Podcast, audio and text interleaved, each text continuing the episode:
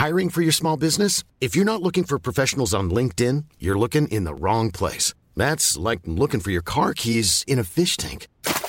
LinkedIn helps you hire professionals you can't find anywhere else, even those who aren't actively searching for a new job but might be open to the perfect role. In a given month, over 70% of LinkedIn users don't even visit other leading job sites. So start looking in the right place. With LinkedIn, you can hire professionals like a professional. Post your free job on linkedin.com/people today.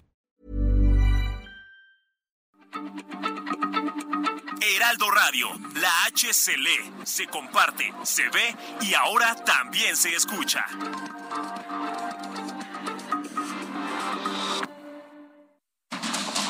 Inicia Heraldo Noticias de la Tarde con Jesús Martín Mendoza en Heraldo Radio.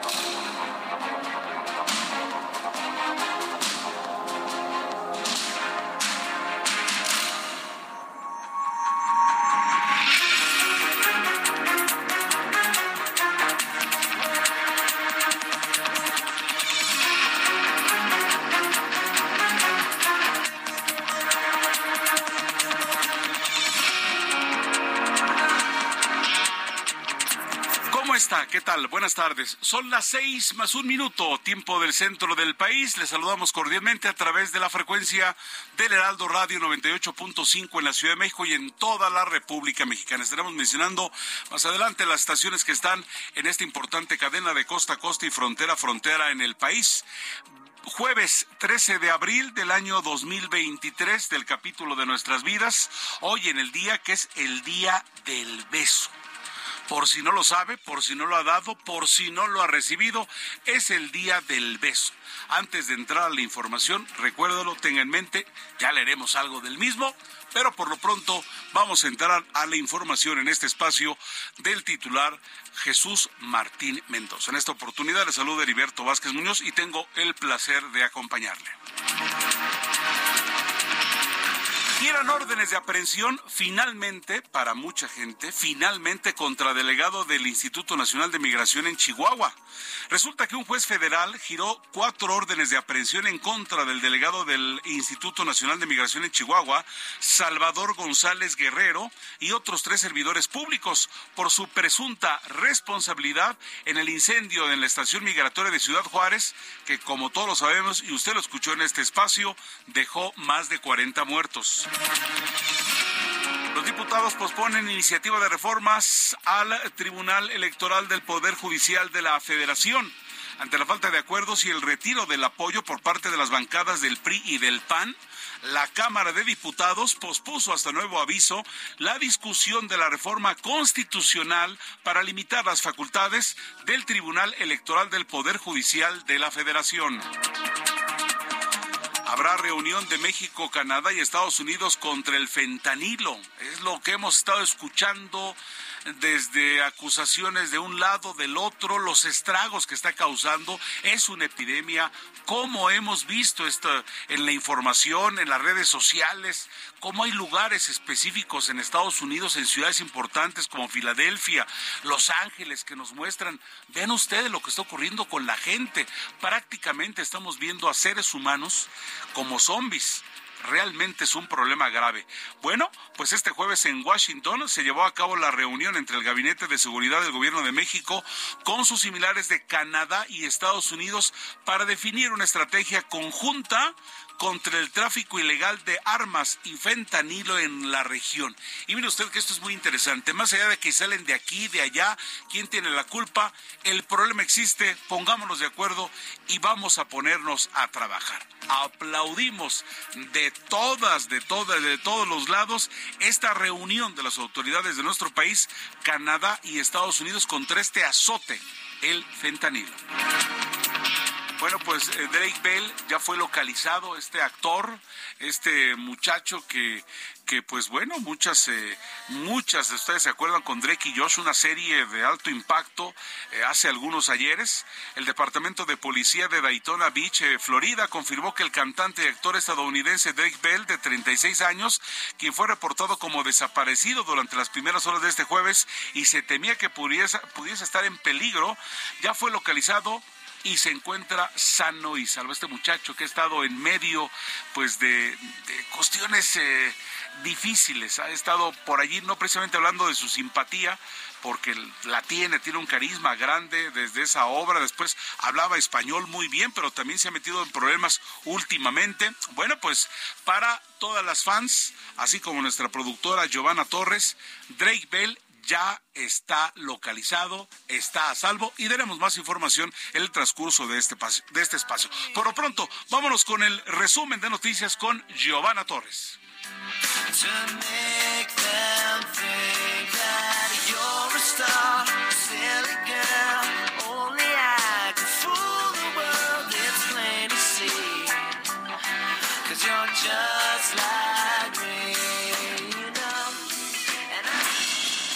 La candidata de Morena, PT y Verde en el Estado de México, Delfina Gómez Álvarez, se comprometió que en caso de ganar la gubernatura mexiquense, se reducirá el sueldo, así como implementará un plan de austeridad, principalmente en los cargos más importantes de la administración. La Secretaría General de la Convención Internacional sobre el Comercio de Especies Amenazadas de Fauna y Flora Silvestres aprobó el plan de acción presentado por el Gobierno de México para prevenir la pesca y comercio ilegal de totuaba y proteger la vaquita marina, informó la Secretaría de Agricultura. La revista Time incluyó a María Herrera Magdaleno, madre buscadora, en la lista de las 100 mujeres más influyentes del mundo. Herrera Magdaleno, quien desde el 2008 se ha dedicado a la búsqueda de 4 de sus hijos que desaparecieron en Guerrero y Veracruz, comenzó su labor al no recibir una respuesta por parte de las autoridades a su petición. El presidente Andrés Manuel López Obrador descartó participar en la conmemoración de la entrega a la medalla Belisario Domínguez que será entregada a Elena Poniatowska. El pasado 11 de abril, el Pleno del Senado aprobó otorgar la medalla a la escritora por su destacada trayectoria como escritora, periodista y activista. La Secretaría de Salud de Durango informó este jueves que otra persona falleció por el brote de meningitis registrado en la entidad, por lo que ya suman 37 de 80 casos. El Instituto Nacional de Migración informó del hallazgo de 209 migrantes de Centro y Sudamérica en un tráiler abandonado en una carretera cercana a la localidad de Nuevo Teapa, en el estado de Veracruz. A través de un comunicado, la Facultad de Ingeniería de la Universidad Nacional Autónoma de México anunció que serán suspendidas las actividades a nivel licenciatura hasta nuevo aviso. Polémicas declaraciones del Papa Francisco cuando afirmó este jueves durante un encuentro con religiosas que las mujeres son generosas y valientes, aunque a veces hay algunas neuróticas como en todas partes. Pues se atrevió el Papa, se atrevió, o sea, lo dijo, híjole, en estos momentos, tal vez en otros instantes, en otros años, pues sí, oye, que los hombres son de esta manera, pues sí, pero en este instante de tanta sensibilidad, ya veremos todo lo que le llueve a su santidad Francisco, que en términos generales, yo lo ubico como un tipo ecuánime, ¿no? Es muy relajado. No sé si usted lo sabe, pero por ejemplo él en sus inicios, cuando empezó a alcanzar altos puestos en la jerarquía eclesiástica ya en la Argentina, él llevaba sus mismos zapatos y se metía al metro y toda la cosa. Y cuando llegó a Italia, pues imagínese Italia, el lugar donde los diseñadores de moda están al momento, pues había una tradición por allí que el Papa le regalaban de esas marcas de diseñador, le regalaron sus papos y ¿qué creen? Que lo siguen observando al Papa y el Papa sigue teniendo los mismos papos de siempre, los usados allí, como que no le gusta, o sea, es de un tipo sencillón, etcétera, pero esta vez vamos a ver cómo le va. Yo no quiero decir si estuvo bien o estuvo mal, ¿no? Porque lo hubiera dicho así como somos nosotros los hombres, de enojones, ¿no? Está bien, pero híjole, qué difícil, ¿no? Y sobre todo en la posición en la que está, ¿no? Pero bueno, las 6:00 p.m, ya con 9 minutos, tiempo del centro. Estamos en Heraldo Noticias de la Tarde a través de este espacio de Heraldo Media Group, en las difusoras en todo el país que están en este momento en sintonía acompañándoles. Vamos a la información porque resulta que en Washington, Estados Unidos, se llevó a cabo la reunión entre los gabinetes de seguridad de los gobiernos de México, Estados Unidos y Canadá para definir una estrategia conjunta para combatir el tráfico ilegal de armas y fentanilo en la región. En el encuentro, la titular de seguridad, Rosa Isela Rodríguez, sostuvo que el tráfico y el consumo de drogas sintéticas, además del tráfico de armas, son un grave problema entre las naciones. Por la parte mexicana, el canciller Marcelo Ebrard dijo que la instrucción es identificar cuáles son las acciones adicionales que se pueden tomar para que el entendimiento bicentenario tenga mejores resultados en dos indicadores: la reducción del fentanilo y de muertes por su consumo, así como la reducción de violencia en México por armas de fuego. Aquí está la voz del canciller Marcelo Ebrard. ¿A qué se llegó en esta reunión? El objetivo principal, reducir drásticamente el flujo de precursores químicos a México y a Estados Unidos, que provienen por vía aérea o por vía marítima, y que facilitan que se produzca una sustancia que se ha dado en llamar fentanilo y que se consume, sobre todo en los Estados Unidos en este momento. Entonces, es el primer objetivo y la meta que tenemos. La segunda, reducir drásticamente el número de armas que entran a México. Para eso México pidió un task force, un grupo especial, que se dedique semana con semana a ver en los puntos de cruce que ese flujo de armas hacia México se reduzca sustancialmente. Esto ya se ha discutido mucho con Estados Unidos, pero ahora se les propuso una medida muy específica y dijeron que sí. Desde mi punto de vista fue una buena reunión y pronto vamos a tener buenos resultados.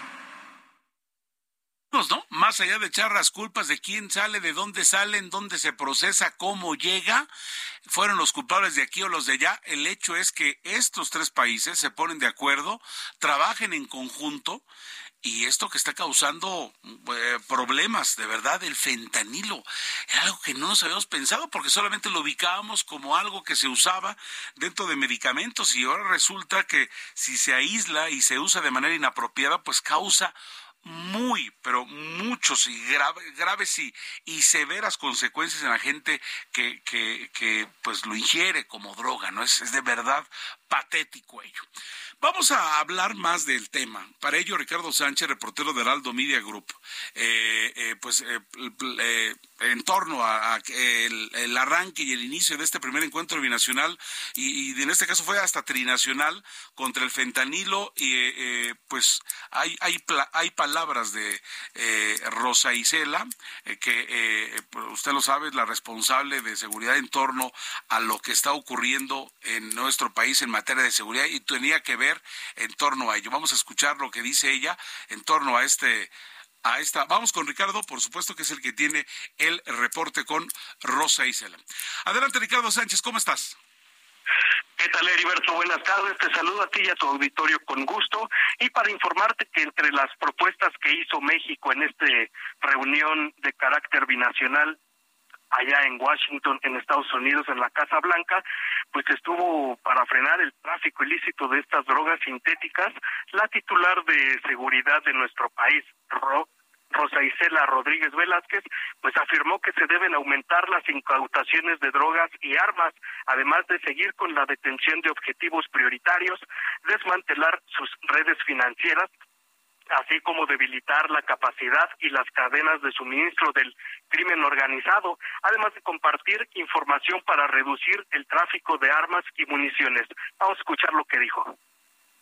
El Estado mexicano está dispuesto a la cooperación con Estados Unidos para erradicar la pandemia del fentanilo. Queremos aumentar incautaciones de drogas y armas, seguir con la detención de objetivos prioritarios, desmantelar sus redes financieras, debilitar la capacidad y cadenas de suministro del crimen organizado, compartir información para reducir el tráfico de armas y municiones, pero al mismo tiempo bajar el consumo de drogas sintéticas, frenar el tráfico ilegal de precursores químicos, fortalecer su control y la aplicación de sanciones.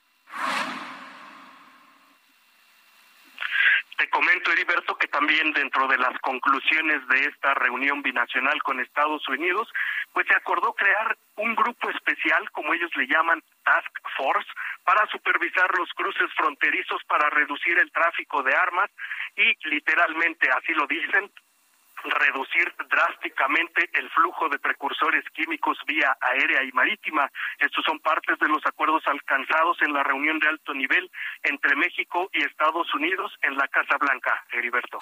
Bueno, pues sin duda, Ricardo, el hecho nos encanta, ¿no? El buscar debilitar a estos grupos criminales y sobre todo un dato, compartir la información. ¿Qué sabes tú? ¿Por dónde van? ¿A dónde llegan? ¿De dónde salen?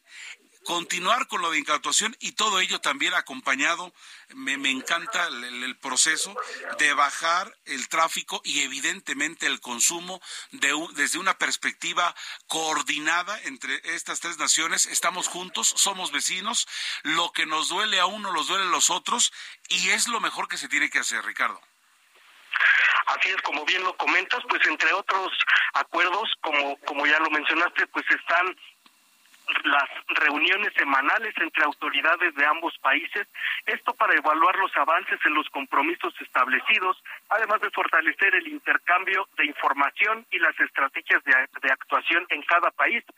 Además, también mencionaron que otro de los acuerdos fue establecer un protocolo contra lavado de dinero entre la Secretaría de Hacienda, la Unidad de Inteligencia Financiera y el Departamento del Tesoro para afectar estas estructuras económicas de la delincuencia organizada, así como efectuar el bloqueo de cuentas de ambos países, Heriberto.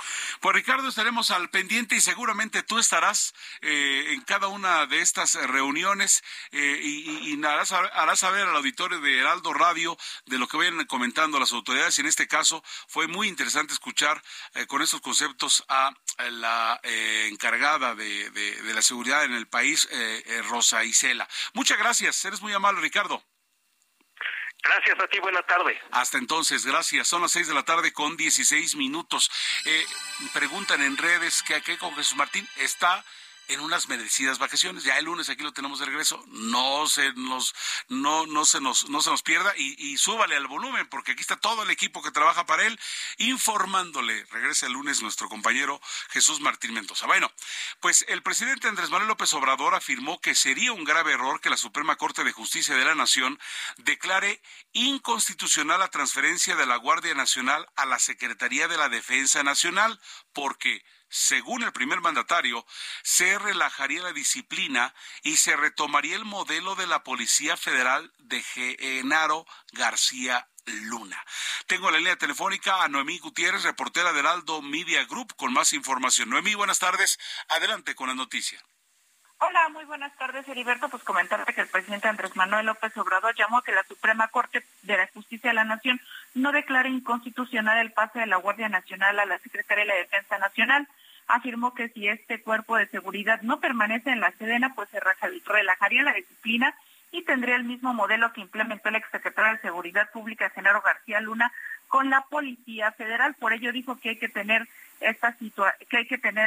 como antecedente la situación de violencia que se presenta en algunos estados y mencionó Tamaulipas, Guanajuato y Jalisco. Pero escuchemos qué fue lo que dijo en la mañana el presidente Andrés Manuel López Obrador. Si declaran inconstitucional la ley de la materia y se impide que la Guardia Nacional dependa de la Secretaría de la Defensa, va a ser un grave error, un error garrafal.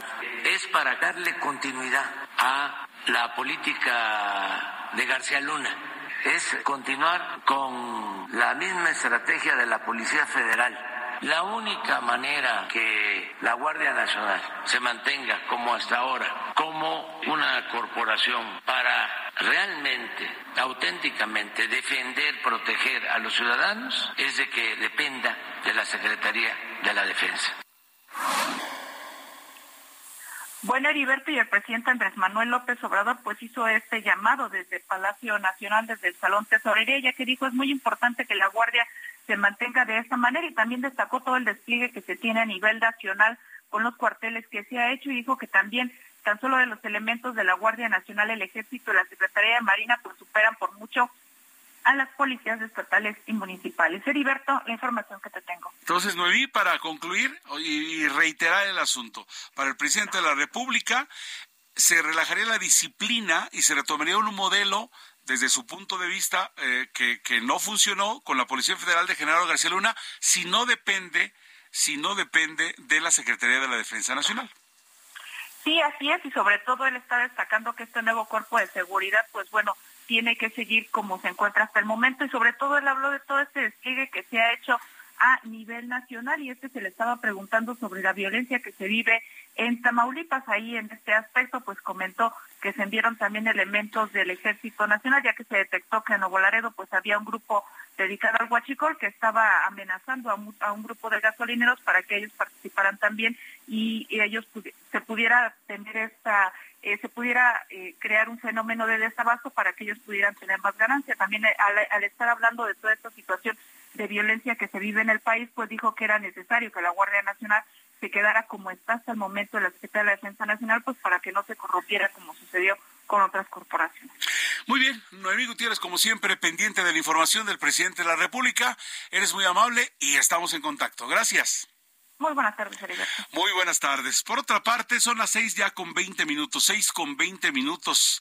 Bueno, pues la FGR informó que un juez federal giró instrucciones de aprehensión en contra de 4 funcionarios del Instituto Nacional de Migración, a quienes señala como posibles responsables de los hechos ocurridos el 27 de marzo, en el que murieron 40 personas en la estación migratoria de Ciudad Juárez, Chihuahua. Las órdenes fueron giradas en contra del delegado del Instituto Nacional de Migración en Chihuahua, el contraalmirante en retiro Salvador González Guerrero, mientras que, a solicitud de la FGR, el juzgador giró además los requerimientos judiciales para que también sean detenidos otros 3 funcionarios del Instituto Nacional de Migración, identificados como Juan N., Cecilia N. y Eduardo N. Por su parte, pues Francisco Garduño deberá comparecer ante la justicia el próximo 21 de abril. Esta es una noticia muy importante. Se decía, ¿qué va a hacer el gobierno mexicano? Fue una noticia que dio la vuelta al mundo e incluso pues en otras partes como El Salvador, ¿no? Respuestas fuertes, ¿no? Ellos decían, las autoridades del Salvador hace días, lo escuchamos, ¿no? Que decían, bueno, ¿y cuándo van a prender a esta gente, no? O sea, los responsables, las autoridades mexicanas en tanto que están allí. Pero bueno, por otra parte también se ha confirmado que la próxima semana la FGR va a acusar ante un juez al director del Instituto Nacional de Migración, Francisco Garduño Yáñez, y al titular de Control y Verificación Migratoria, Antonio Molina Díaz, por su responsabilidad en el delito ejercicio indebido del servicio público relacionado concretamente con este caso. Vamos a escuchar a Diana Martínez, reportera de Heraldo Media Group, que tiene más información en torno a que Francisco Garduño debe comparecer y se ha emitido ya la orden de aprehensión contra integrantes del Instituto Nacional de Migración por el incendio y los hechos lamentables en Ciudad Juárez.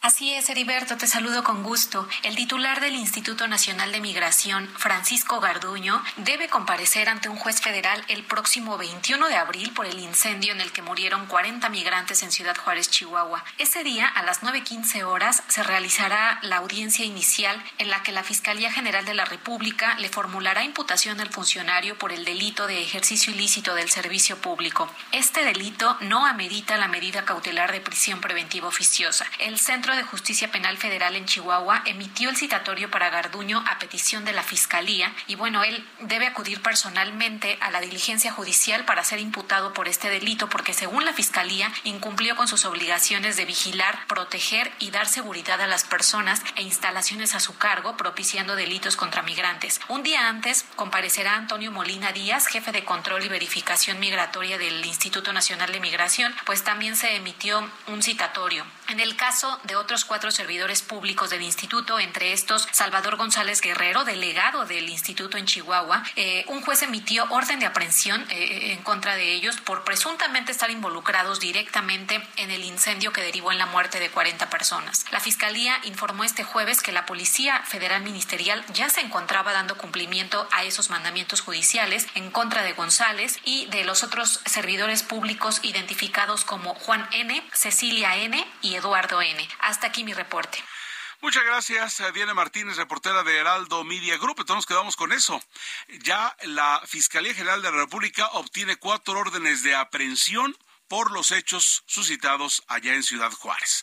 Bueno, pues por otra parte, el coordinador de Centro de Estudios Migratorios, Miguel Ángel Aguilar Dorado, afirmó que de acuerdo con la estadística oficial de enero del 2016 a febrero del 2023, se han registrado 5,743 denuncias sobre delitos perpetrados en contra de personas migrantes en situación irregular en México, mientras que el tráfico ilícito de personas es el segundo delito más denunciado, con un total de 1,861 casos, de los cuales 33% fueron presentados por mujeres y 66% por hombres. Vamos a pausa, regresamos, no se vaya. Noticias Heraldo de la Tarde a través de esta cadena nacional.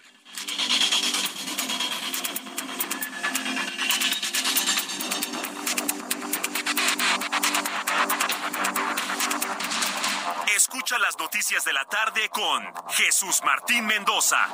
Regresamos.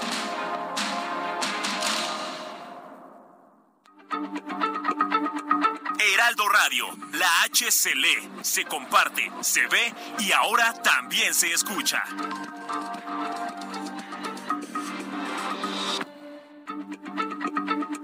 Heraldo Radio, la H se lee, se comparte, se ve y ahora también se escucha.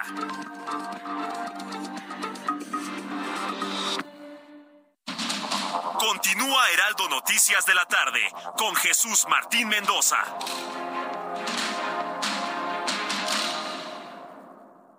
CAT promedio de 30.6% sin IVA, vigencia del 1 de abril al 2 de mayo. Que el esfuerzo sea tu única guía para seguir avanzando con RAM 4000, el camión que carga con más pasajeros al ser el único con doble cabina. RAM 4000, capaz de llevar una cuadrilla de trabajadores. Estrénalo con tasa desde 9.75%. RAM a todo con todo. Son las 6:30 p.m, tiempo del centro del país, 6:30. Gracias por continuar con nosotros en toda la República Mexicana, en Guadalajara, Heraldo Radio 100.3, Monterrey 99.7, Istmo 106.5, La Laguna. Saludos amigos de La Laguna en el 104.3, Oaxaca 97.7, Tampico, allí en el Golfo 92.5, en el sur, Tuxtla Gutiérrez 88.3, Chilpancingo Guerrero en el 94.7, Yucatán, allá en Mérida, saludos a la Blanca Mérida 96.9, el Paseo de Montejo, que nos están sintonizando en Tepic, estaremos muy pronto, les tenemos información. Y saludos para los amigos en Reynosa 91.7 FM HD4, y también a los amigos que nos escuchan tanto en McAllen como en Brownsville 93.5 FM HD4. Saludos para todos ellos que están al pendiente de esta transmisión. Luego de que las bancadas de Morena, PAN, PRI, el Partido Verde Ecologista de México, PT, y el PRD en la Cámara de Diputados no alcanzaron un consenso, fue pospuesta la discusión del dictamen de la reforma constitucional para limitar las facultades del Tribunal Electoral del Poder Judicial de la Federación, con lo que se acordó abrir un espacio de consultas con sus respectivas dirigencias partidistas.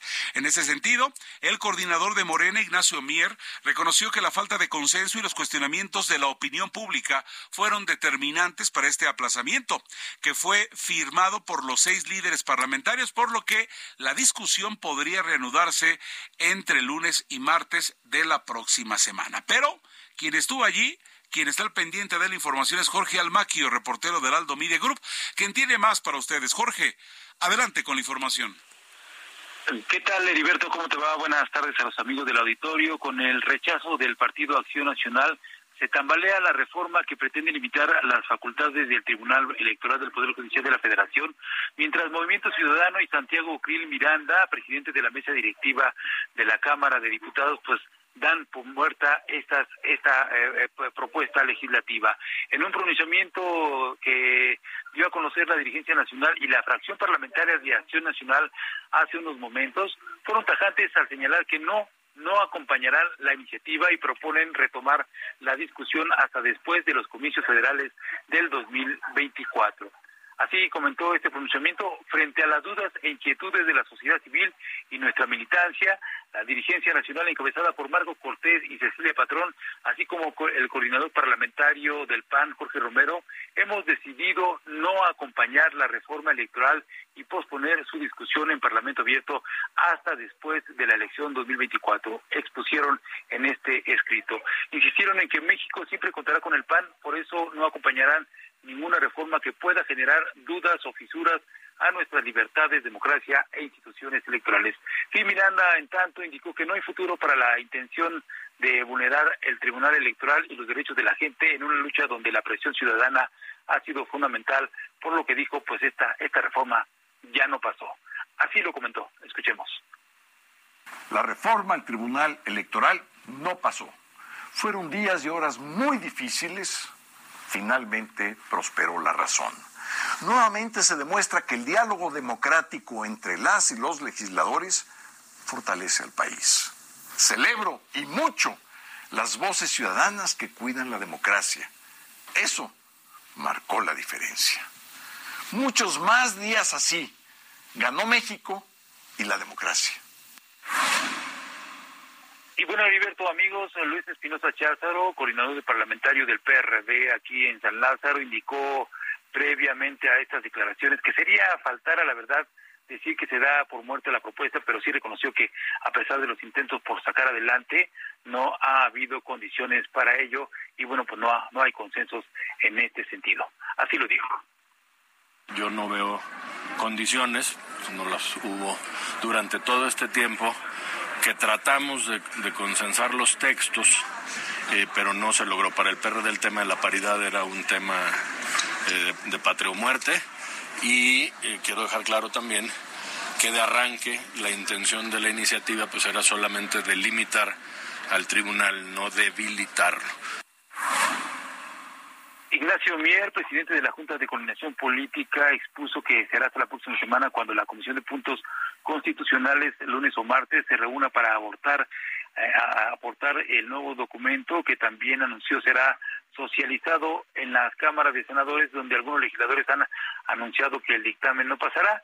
Dijo que ahora viene esta segunda parte, van a continuar con esta situación, están rediseñando el documento, pero bueno, pues esto lo dijo previo a que ya el Partido Acción Nacional señalara que no va a acompañar, a pesar, Heriberto, amigos, de que pues firmó un documento en donde dicen que van a seguir trabajando. Bueno, pues esta situación ya lo manifestaron, ya lo escuchamos, pues no van a continuar con esta propuesta hasta después del 2024. Hay que esperar a lo que digan pues los partidos, el Partido Revolucionario Institucional y también el PRD, Heriberto, recordando que tienen una alianza legislativa y también electoral en la que el presidente del partido del PRI, pues Alejandro Moreno, manifestó que están en esta alianza, continúan con esta alianza fuerte, tanto en el Estado de México como en Coahuila, en donde se van a llevar a cabo elecciones. Pero por pronto, así está la situación, vamos a ver qué es lo que dicen y ver si finalmente la próxima semana pues ya se da por muerta esta iniciativa, Heriberto. Y es que al principio de tu reporte, Jorge, pues nos quedábamos con eso, de que pues igual el lunes o el martes de la próxima semana se iban a ver, pero con eso que están diciendo, pues ahí nos vemos, pero después del 24, pues como que lo vemos lejano, ¿no? Se ve lejano, efectivamente, y bueno, pues te decía que todavía no se puede dar por muerto porque se pronuncia el PAN en contra, pero falta que el PRI y el PRD lo hagan, recordando que para poder apoyar y sacar adelante esta iniciativa se requiere de mayoría calificada. Todavía la pueden lograr con los votos del Partido Revolucionario Institucional, pero pues también recordemos, está esta alianza en la que supuestamente pues tienen que ir juntos cuando así lo acuerden los tres partidos de Va por México, Heriberto. Jorge El Maquio, muchas gracias por la información. Buenas tardes, hasta luego. Buenas tardes, hasta luego. Y bueno, son las 6:37 y como dice Jesús Martín Mendoza, súbale al volumen. Tenemos en la línea telefónica al diputado Luis Espinosa Cházaro, coordinador del grupo parlamentario del PRD. Diputado, ¿cómo está? Buenas tardes. Heriberto, buenas tardes para ti, buenas tardes también para todo el auditorio. Muchas gracias por tomarnos la llamada. Y es que, pues queríamos saber la posición del PRD. Escuchamos algo de lo que usted mencionó allí, in situ, pero ahorita que nos hace el favor de tomar la llamada, pues queremos saber en relación a estas reformas que desde la perspectiva, desde lo que escuchamos de este lado, que tiene por objeto limitar la actuación de este tribunal en materia de paridad de género, que era algo que importaba mucho a ustedes, señor. Sí, para nosotros el tema de la paridad de género era un irreductible. El origen de la reforma tenía que ver con no ha sido bien explicado, que no tenía que ver con limitar al tribunal. Hay un vacío en materia de acciones afirmativas, hay un vacío legislativo en cuanto vea hasta dónde puede llegar el tribunal y cuáles son las facultades de la Cámara de Diputados, en este caso concreto, por ejemplo, la elección de consejeros del INE. Eso ya no es un tema electoral, aunque el INE sea el árbitro electoral, ya no es un tema de carácter electoral. Se desvirtuó, se fue complicando el asunto, y no llegar a un consenso que dejara en claro esto que yo estoy diciendo fue lo que hoy pues ya terminó en lo que el reporte decía. No hay un consenso, no veo condiciones, no estoy tan cierto que el PAN haya expresado así textualmente que después del 2024, en lo que sí estuvimos de acuerdo PAN, PRI, PRD, que nos reunimos previo a reunirnos con la coalición de Morena, pues es que si no estaba claro el consenso, no podíamos avanzar con esta reforma. La paridad de género para el PRD era un irreductible y tampoco podíamos lesionar al tribunal yendo más allá de lo que se hubiera planteado originalmente. Esto es importante decirlo porque hubo mucha especulación. Otra cosa que quiero decir, Heriberto. Por favor. El dictamen nunca llegó siquiera a la Comisión de Puntos Constitucionales. Era un predictamen que se estaba analizando, que sufrió muchas modificaciones y que a pesar de ellas, igual que otras muchas reformas, que otras muchas iniciativas, pues no logró el consenso. Yo creo que hubo especulación en exceso, que hoy queda aclarado. No hay consenso, no hay reforma, nos quedamos con lo que tenemos, y en esta y cualquier otra materia, de haber un nuevo dictamen, lo conoceremos, lo discutiremos, lo adicionaremos, y si llegamos a un consenso habrá modificación, y si no, no la habrá. Yo no veo condiciones para que la semana que entra, esto que acaba de pasar hoy, pues se reedite, porque la Cámara sufrió un desgaste importante con especulaciones que no eran acertadas, y no veo necesario pues que tengamos que pasar por este proceso de nuevo. La coalición va por México, está unida, sí. No es el PAN, estuvimos los tres coordinadores, también el PRI, siempre estuvo en la lógica, lo habíamos dicho antes de votar, votaríamos en bloque, fuera a favor o fuera en contra, pero como no hay consenso, pues no necesitamos llegar a la votación, y como decía Alejandro Moreno, y lo dijo Marco Cortés, y yo le reconozco a Jorge Romero y a Rubén Moreira, mis homólogos del PRI y el PAN, bueno, no hay consenso, no nos desgastemos, concentremos en el Estado de México y Coahuila, estamos adelante en Coahuila y empatados en el Estado de México, y todo lo demás tiene que quedar atrás. Oiga, y entonces, ¿seguimos platicando el tema, lo volvemos a poner en la mesa, pero hasta después del 24? No, yo no diría necesariamente que después del 24, ya veo muy poco tiempo en este periodo ordinario, y hay que recordar que ya no podemos hacer modificaciones a cuestiones de carácter electoral. Porque... Sí. ¿Se cortó? Sí, ¿verdad? Se cortó desafortunadamente la comunicación. ¡Qué interesante! Bueno, usted está escuchando las declaraciones concretas del diputado Luis Pinoza Cházaro, que los tres partidos van en bloque, a favor, en contra, etcétera, pero van en bloque. Se nos fue tantito la llamada, diputado, pero estábamos terminando. Adelante, por favor. Aquí estoy. No, decía yo, que no se especule. El PRI, el PAN y el PRD habíamos dicho con nuestras dirigencias nacionales que votaríamos en bloque. Se especuló en algunos medios que si el PRI iría con Morena. No, eso nunca estuvo siquiera en la mesa. Estuvimos en completo contacto Rubén Moreira, Jorge Romero y yo. Y, insisto, como bloque, frente al bloque Morena, no se logró un consenso. No hay por qué desacreditar ni decir cosas de más. No hay un consenso, que se queden las cuestiones como están por ahora, pero tampoco pues es correcto decir... el lunes nos vamos a ver. Ni el lunes nos vamos a ver, ni se olvida. El lunes hay Jucopo, alguien me preguntaba, incluso creo que alguien del medio de ustedes, oiga, ¿el lunes hay Jucopo para esto?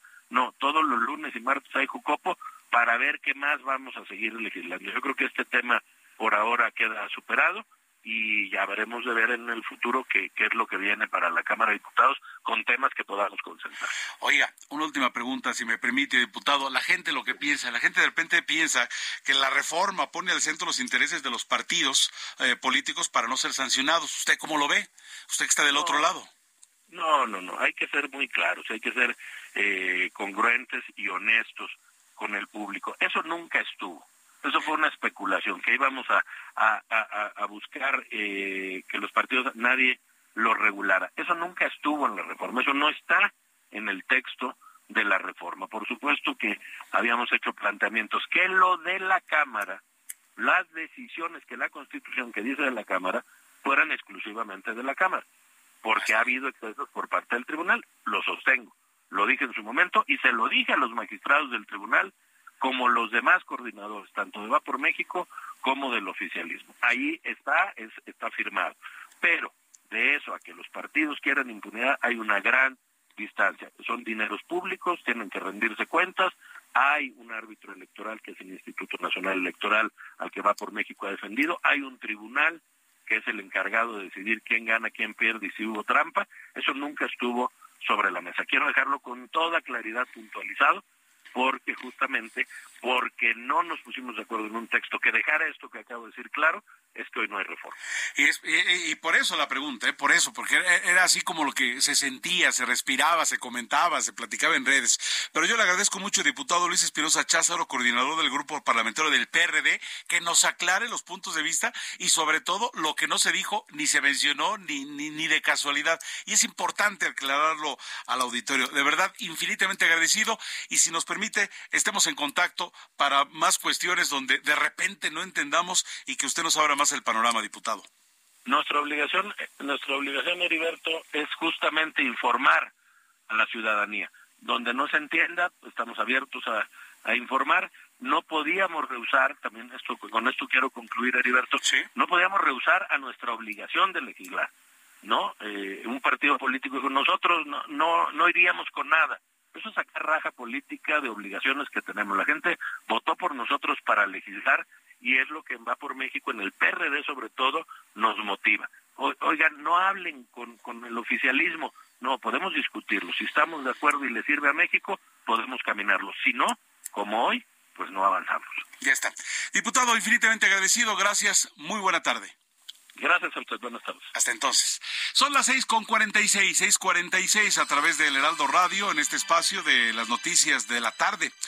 Fíjense ustedes que el presidente de la Junta de Coordinación Política del Senado, Ricardo Monreal, reveló que en los próximos días, tanto la Agencia de Noticias del Estado Mexicano, usted se acuerda de Notimex, como la Financiera Nacional de Desarrollo Agropecuario, Rural, Forestal y Pesquero, serán liquidadas. Monreal Ávila aseguró que los trabajadores de ambos entes deberán ser liquidados conforme a la ley, lo que está contemplado en la iniciativa que el gobierno federal enviará al Congreso de la Unión, aunque reconoció que todavía no la conoce, y es que cabe recordar que Notimex lleva más de 3 años de huelga, mientras que la Financiera Nacional tiene una cartera vencida de esos casos de esos fondos y pozos donde se tira dinero. Agárrese, por favor, reitero usted, se lo voy a volver a leer. Financiera Nacional tiene una cartera vencida de más de 8,000 millones de pesos y un alto pasivo. Aquí están las palabras de Ricardo Monreal. Estoy enterado que habrá 2 organismos a liquidar en los próximos días. Uno, el de la Financiera Rural, y otro organismo de medios de comunicación. Lamentable, de verdad, digo, lamentamos de repente en la cuestión periodística, se lo digo de este lado, Notimex era referente, ¿no? Si bien es cierto, daba la información oficial, como la quería el régimen en curso en el momento, había reportajes muy interesantes, porque era un ente informativo que también daba noticias al mundo de habla hispana. Entonces, de repente usted, cuando por ejemplo había algo de los vamos de la celebración del Día de Muertos, hacía unos trabajos especiales muy, pero muy interesantes. Ha habido periodistas muy interesantes que pasaron por allí. También se habla de un sindicalismo duro, difícil, con el que no se podía tratar ni transar, etcétera. Bueno, desafortunadamente está dándose a conocer que será liquidado Notimex. Las 6 de la tarde, 48 minutos, 6:48. Declaran el fin de la pandemia del COVID en el estado de Nuevo León. Interesante información. Dicen, en Nuevo León, para nada de COVID. Usted, creo que todavía, creo que todos, tenemos por allí de repente gente que sabemos que no, fíjate que un primo, la mamá de un compañero de fulanito de tal, tiene COVID, pero por lo pronto se está declarando el fin de la pandemia de COVID en Nuevo León. Juan Teniente, corresponsal en ese estado de parte de Heraldo Media Group, tiene la información para ustedes. ¿Qué tal, Heriberto? Te saludo con gusto de la ciudad de Monterrey, Nuevo León. El gobernador de esta entidad, Samuel García, declaró esta mañana el fin de la pandemia del COVID-19, dejando atrás la sexta ola. El mandatario estatal dijo que la entidad está en riesgo mínimo y que esto es gracias a la ciudadanía al poner el ejemplo y que con esto le da vuelta al capítulo de la pandemia. Esto fue lo que dijo esta mañana Samuel García. Y hoy como gobierno podemos decir que Nuevo León venció al COVID. Se lo debemos a ustedes, a los neoloneses que pusieron de su parte, que trabajaron en equipo para salir del reto y que luchan por cómo sí resolver cualquier problema. Por eso hoy podemos decir que llegó el fin de la emergencia del COVID-19 en Nuevo León. García Sepúlveda dijo también que esta pandemia provocó pérdidas de personas y de empleos, que esto generó una crisis por el confinamiento que trajo afectaciones, pero también que se acataron todas las medidas necesarias. El gobernador dijo que Nuevo León será el mejor estado de América Latina y que su objetivo principal será resolver la movilidad y el suministro de agua, por lo que exhortó a la población a cuidar el vital líquido y que con la llegada de Tesla y otras empresas se generará riqueza sostenible y que esto no será a costo del medio ambiente. También el mandatario estatal dijo que solamente en 2 sitios se usará el cubrebocas obligatorio, que son en las guarderías y en los asilos. Este es mi reporte desde la ciudad de Monterrey, Nuevo León. Muy buenas tardes. Juan Teniente, muchas gracias, corresponsal de Nuevo León de Heraldo Media Group. Bueno, pues el beso es una forma de comunicación universal que se practica en todas las culturas y en todas las edades. Para la Real Academia Española, el verbo besar representa tocar u oprimir con un movimiento de labios a alguien o algo como expresión de amor, deseo o reverencia, o como saludo, en lo que se refiere a la acción que contempla un contacto. Fue esta acepción carnal la que emprendieron un hombre y una mujer oriundos de Tailandia para generar un récord mundial, despertar la atención y ser fuente de inspiración para que se creara el Día Mundial del Beso, una celebración que tiene menos de una década. O sea, eso no se celebraba antes, es decir, no había el pretexto de arrancar por allí un beso. Yo leí el día de hoy de pues, Zuleika Franco, de Primero Editores, me encantó un artículo sobre el beso y puso en un párrafo lo siguiente, por ejemplo, dice, se sabe que el beso romántico y profundo permite la liberación de numerosas sustancias como las endorfinas, que aumenta la sensación de bienestar, dopamina, que incrementa el deseo y mejora la flexibilidad muscular, testosterona, donde hay deseo y energía. Fíjese ustedes, o sea, estamos hablando de todo lo que pasa cuando usted da o recibe un beso, ¿no? Que el agasajo es dar y recibir, ¿no? Adrenalina y fenilalanina. ¿Ello qué es? Bueno, con ello suben la frecuencia cardíaca y se mejora la oxigenación de los tejidos y también se lleva a la oxitocina, que es algo más común, que es la hormona del apego. Además se comenta que hay sustancias que bajan como el cortisol, es decir, la hormona del estrés, y la melatonina, la hormona del sueño. Entonces, o sea, aquí están todos los beneficios de besar, ¿no? Se dice, ¿no? También lo del abrazo, o sea, el besar y abrazar nos están dando la pauta para todo ello. Imagínense nada más todos los beneficios, ¿no? Se acaba con el estrés, usted ya va a tener sueño, va a tener flexibilidad, la sensación de bienestar, es decir, va a estar usted contento. Además, pues va a tener deseo, energía, va a subir la frecuencia cardíaca y con ello pues se va a mejorar la oxigenación de tejidos. Entonces, bueno, pues hay una serie de de la verdad que son factores como para soltarlos, ¿no? También los besos cortos con baja intensidad, tensos, pues son factores que invalidan de alguna manera la llamada química que también debe de existir siempre entre los besos. Las interacciones de hormonas en el cerebro dependen también de la experiencia previa de la persona con sus relaciones sociales, aunque ello no se dé cuenta. Entonces, pues bueno, la pasión no es eterna y la química del beso parece cambiar con el paso del tiempo dentro de una misma relación. Y pues de acuerdo a que con ello el enamoramiento inicial, donde toda esa energía y vitalidad se va desvaneciendo paulatinamente, pero cambian los besos, no la intensidad, pero sí la intención. Entonces, pues ahí está. Y me encantó el remate de esta nota, de verdad, de Zuleika. Dice, así que si tú eres de los que creen que los besos no son importantes en una relación de pareja, temo decirte que no sabes de lo que te pierdes al no saber lo que es experimentar todos esos químicos en tu cerebro, ya que sin lugar a dudas el beso es el principal ingrediente para comenzar una relación llena de química y pasión, que a la larga puede llegar a transformarse en eso que muchos buscan en la vida, que es amor. Qué bonitas palabras, Zuleika Franco. Qué buena información. Son las 6:54 minutos. No se vaya, tenemos más información en la segunda hora de este informativo de la tarde a través del Heraldo Media Group. Jesús Martín Mendoza está de vacaciones, ya el lunes lo tendremos por aquí, así que tendremos más información. Todo el equipo de Jesús Martín Mendoza está trabajando para que usted tenga la información al momento en torno a lo más importante a nivel nacional e internacional. Pausa, estamos de regreso a través de este espacio a nivel República Mexicana y los Estados Unidos.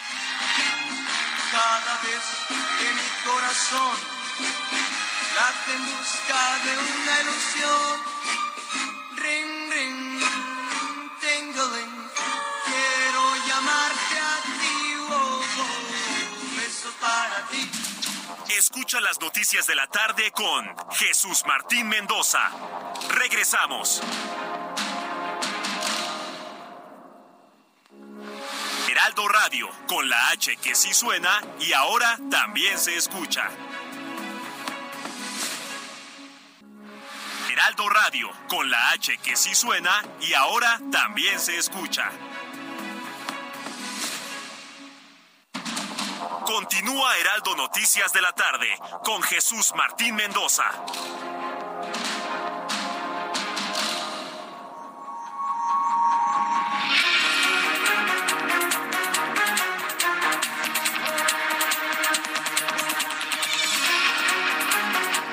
Son las 7 de la noche en punto, tiempo del centro del país. Gracias por continuar con Heraldo Noticias de la tarde a través de Heraldo Radio y sus estaciones en el interior de la República Mexicana, así como en el 98.5 de la Ciudad de México. También ustedes que nos están acompañando allende las fronteras, en McAllen, en Brosville, en Illinois, en Florida, evidentemente en Texas. Gracias por estar con nosotros. Hoy quiero recomendarle, por si no lo ha visto, en la edición, el impreso del Heraldo de México, en la página 6 y 7, hay un reportaje muy interesante, una plática que se tuvo con Jesús Ramírez Cuevas. Él es el coordinador general de comunicación social de la Presidencia de la República, y en la entrevista con Heraldo Media Group dijo muchas cosas interesantes en torno a su puesto. Está interesantísimo. Reitero, si no ha visto la edición de hoy, es la página 6 y 7. Es donde habla Jesús Ramírez Cuevas. Dice que la comunicación es el pilar del gobierno. Evidentemente el gobierno de la Presidencia de la República. Bueno, son las 7 de la noche con un minuto. Vamos adelante con la información. Vamos a tener una charla muy interesante, quédese con nosotros. Vamos a hablar acerca de las oportunidades de inversión que se presentan en el sector inmobiliario, y también vamos a hablar con la directora general de Fundación de Alba, acerca de temas de verdad que nos interesan a todos. Vamos con el resumen de noticias de lo que tenemos hasta el momento. En entrevista con Heraldo Radio, el coordinador del PRD en la Cámara de Diputados, Luis Espinosa Cházaro, resaltó la importancia de la paridad de género en la iniciativa de reforma al Tribunal Electoral del Poder Judicial de la Federación, y señaló que la falta de consenso sobre este asunto fue el detonante en la posposición de la discusión de predictamen que, aclaró, nunca llegó a la Comisión de Puntos Constitucionales. Así lo dijo el diputado Luis Espinosa Cházaro. Para nosotros el tema de la paridad de género era un irreductible. Hay un vacío legislativo en cuanto vea hasta dónde puede llegar el tribunal y cuáles son las facultades de la Cámara de Diputados, en este caso concreto, por ejemplo, la elección de consejeros del INE. Ya no es un tema electoral, aunque el INE sea el árbitro electoral, ya no es un tema de carácter electoral. Se desvirtuó, se fue complicando el asunto y no llegar a un consenso que dejara en claro esto que yo estoy diciendo fue lo que hoy pues ya terminó en lo que el reporte decía. No hay un consenso, no veo condiciones. Por otra parte, México y Estados Unidos acuerdan crear un grupo contra drogas y tráfico de armas tras reunión bilateral. Y es que tras la reunión de seguridad, tras esta reunión que se realizó este jueves en Estados Unidos entre los gobiernos de ese país, México y Canadá, el gobierno mexicano pidió al estadounidense crear un grupo para vigilar y reducir el tráfico de armas de fuego hacia el sur, como tarea paralela a esta estrategia para reducir el tráfico de fentanilo hacia Estados Unidos. La Fiscalía General de la República detiene a primer funcionario del Instituto Nacional de Migración por incendio en Ciudad Juárez. Es el jefe de recursos materiales. Es que esta tarde se ha informado de la detención de Eduardo Apodaca Magallanes, jefe del Departamento de Recursos Materiales de la Oficina de Representación del Instituto Nacional de Migración en Chihuahua. La detención estuvo a cargo de la Fiscalía General de la República en Ciudad Juárez y se llevó a cabo en las oficinas de ese instituto, y además se han girado otras órdenes de aprehensión. Hallan a 209 migrantes en un tráiler abandonado en Veracruz. El Instituto Nacional de Migración informó que 209 migrantes, principalmente de Centro y Sudamérica, fueron rescatados este jueves de un tráiler abandonado en una carretera cercana a la localidad de Nuevoteapa, en el estado de Veracruz.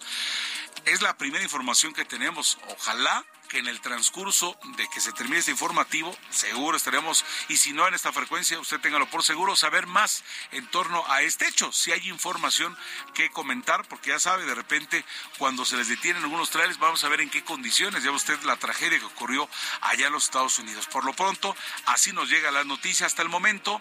209 migrantes en un tráiler abandonado en Veracruz se les ha rescatado. Suma Ucrania 77.500 crímenes de guerra en Rusia.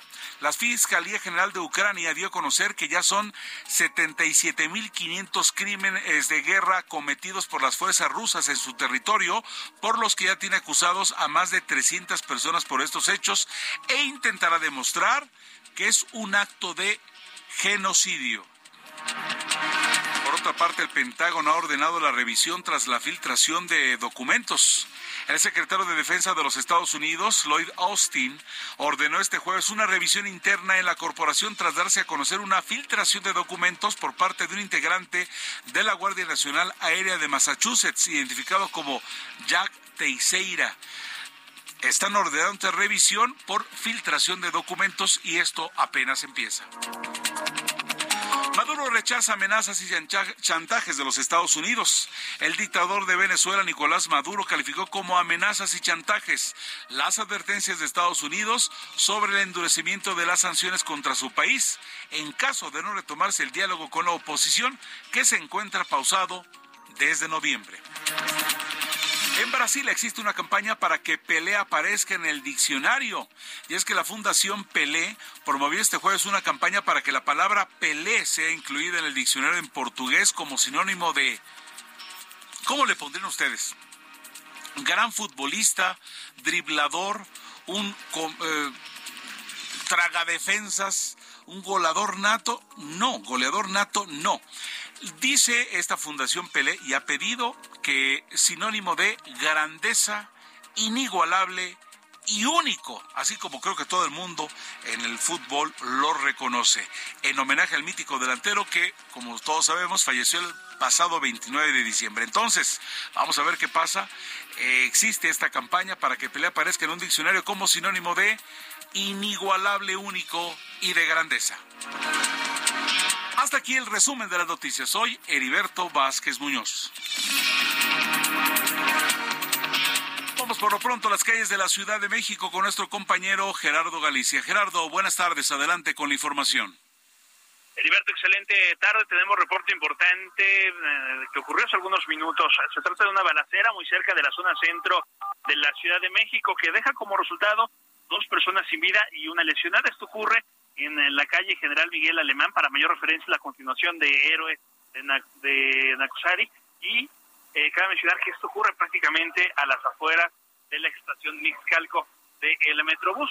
Lo que se sabe hasta este momento es que un sujeto armado ingresó a uno de los negocios y luego algunas personas escucharon detonaciones.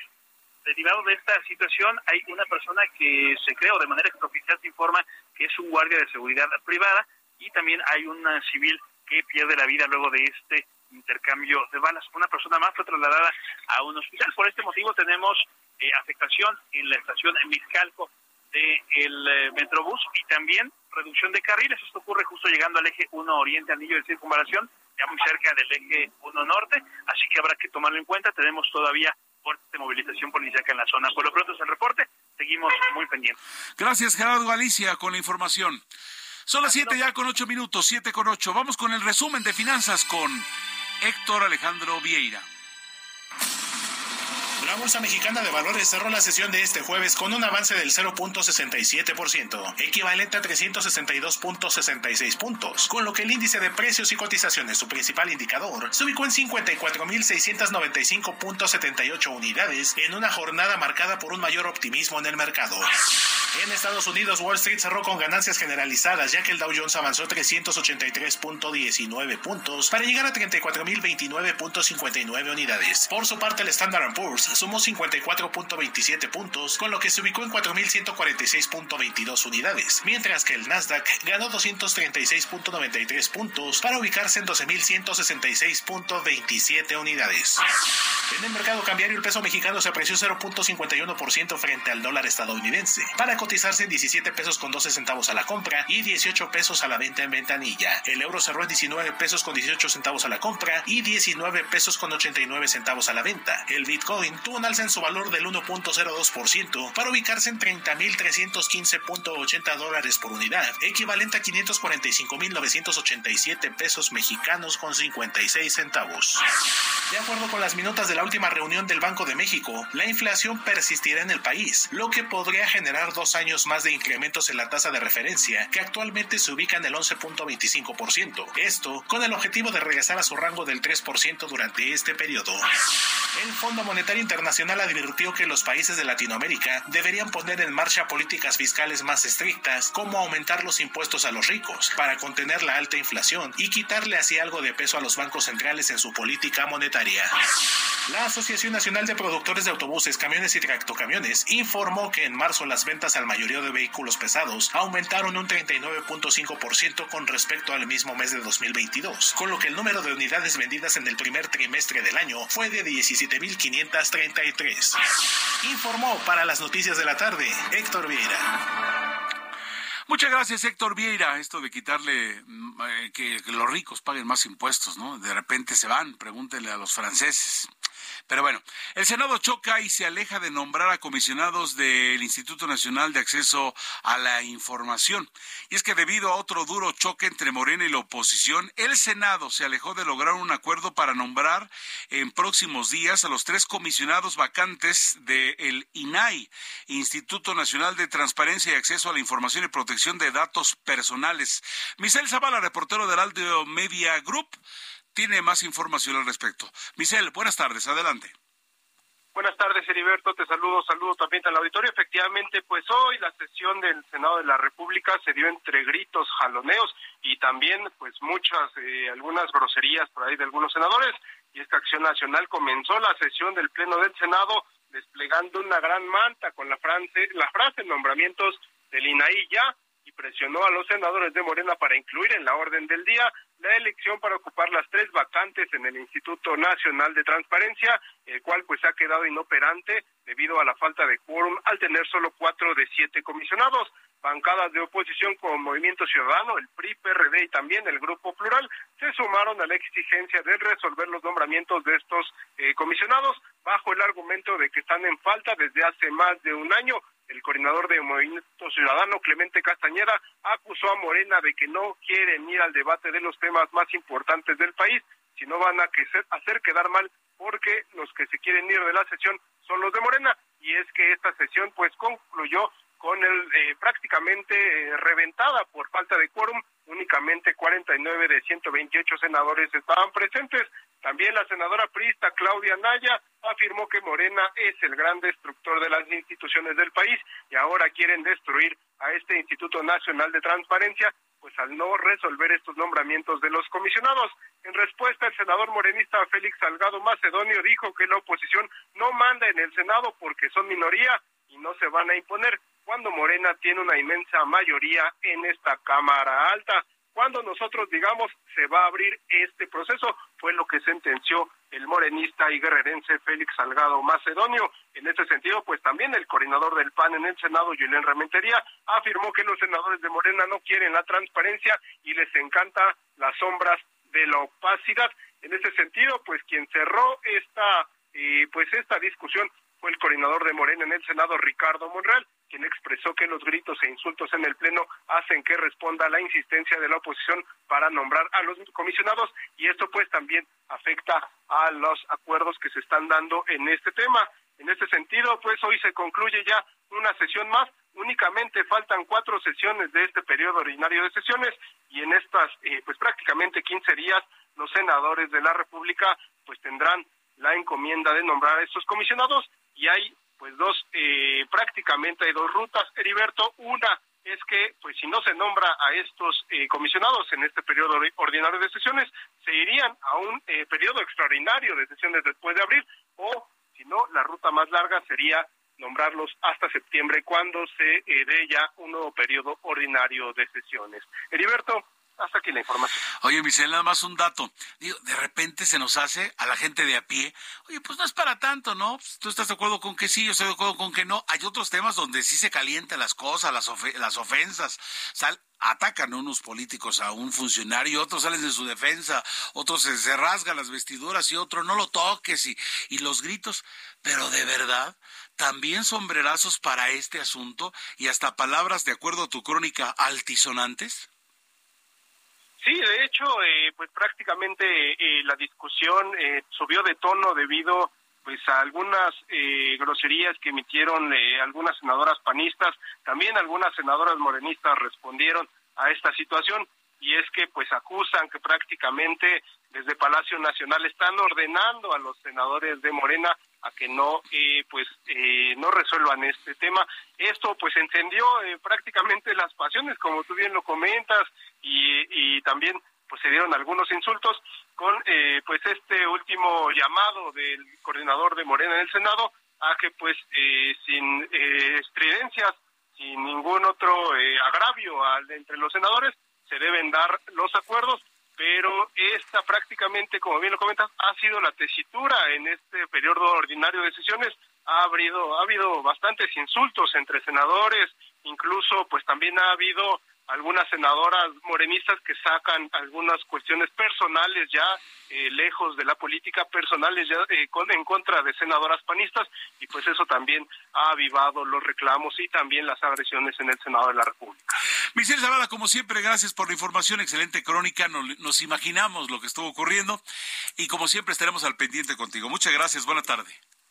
Buenas tardes, quedamos pendientes, Heriberto. Gracias, son las 7:16, 7:16, tiempo del centro del país.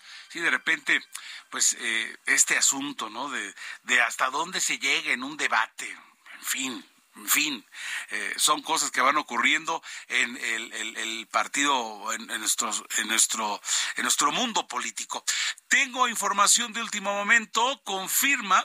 Como diría Jesús Martín Mendoza, súbale al volumen, esto es muy interesante.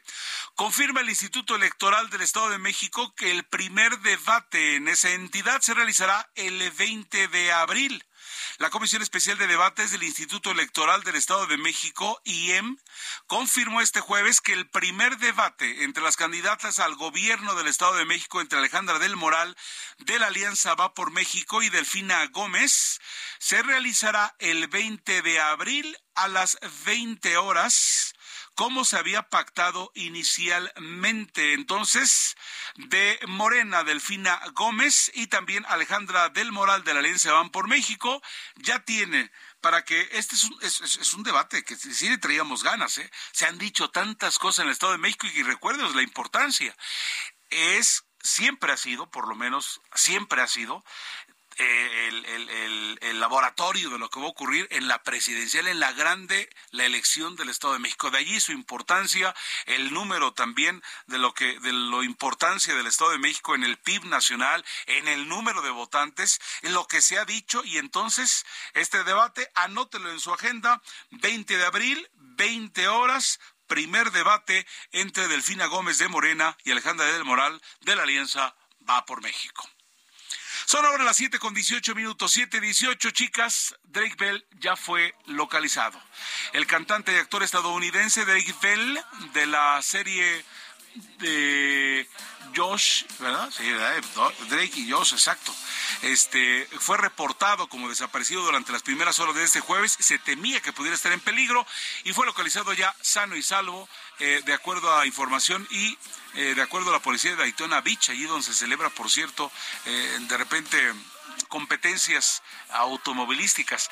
De acuerdo con la policía local, Drake Bell fue visto por última vez la noche del miércoles conduciendo un automóvil BMW de color gris cerca de una escuela secundaria en el poblado de Mainland, también en Daytona Beach, y ya por la mañana de hoy se solicitó la colaboración ciudadana para localizarlo. Atención, Drake Bell se dio a conocer de manera internacional con la serie de Drake and Josh del canal de televisión de Nickelodeon y protagonizó junto a Josh Peck y Miranda Cosgrove entre 2004 y 2007. Además fue desafortunadamente condenado en el 2021 a 2 años de libertad condicional después de declararse culpable de 2 delitos contra menores de edad. Pero por lo pronto se encuentra ya estable y reiteramos el asunto de que en los últimos años se ha visto involucrado en problemas con la justicia.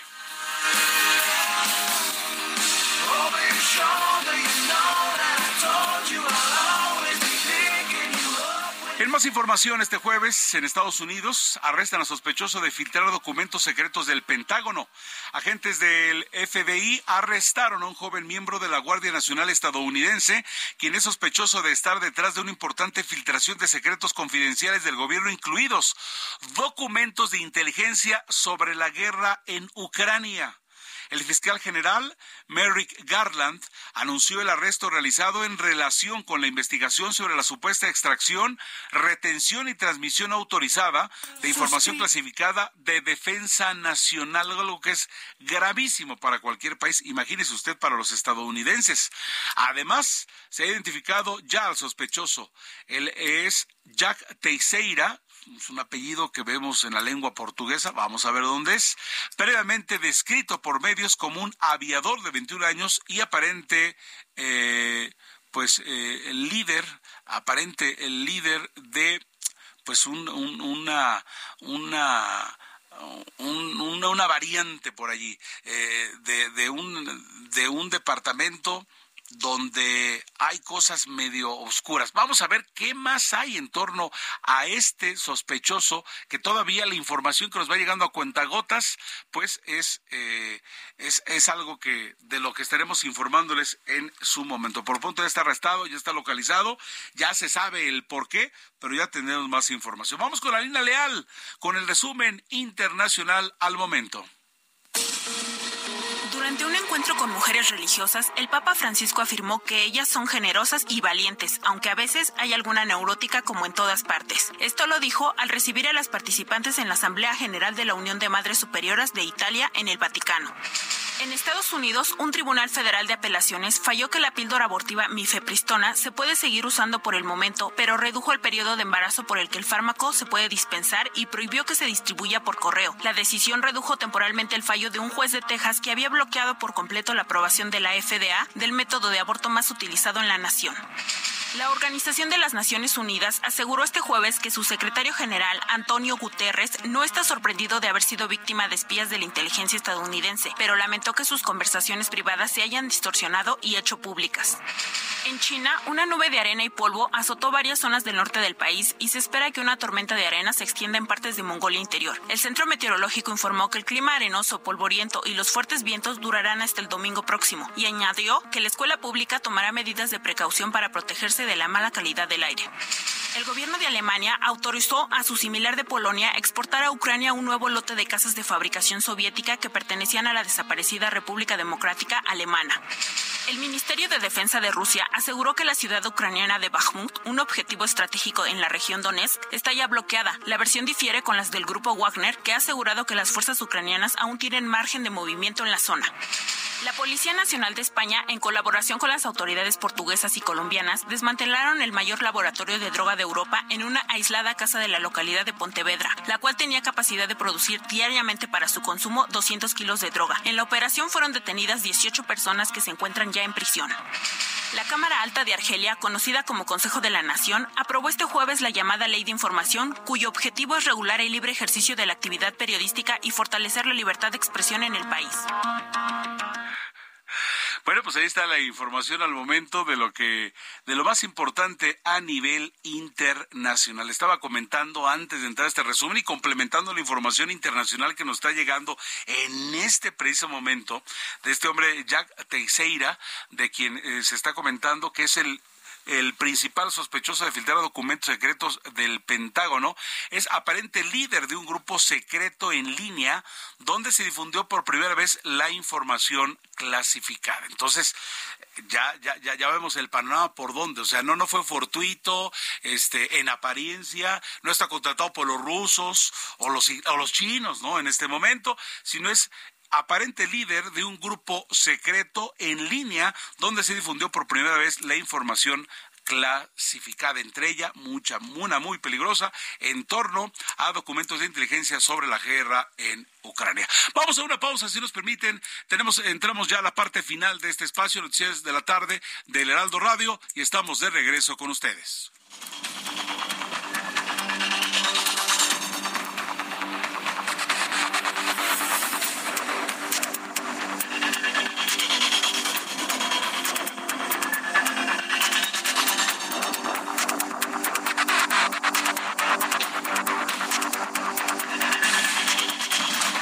Escucha las noticias de la tarde con Jesús Martín Mendoza.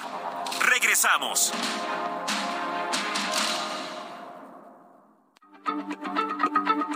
Heraldo Radio, la H se lee, se comparte, se ve y ahora también se escucha.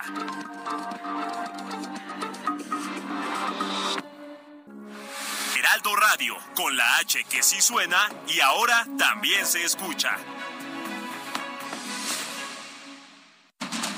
Continúa Heraldo Noticias de la Tarde con Jesús Martín Mendoza.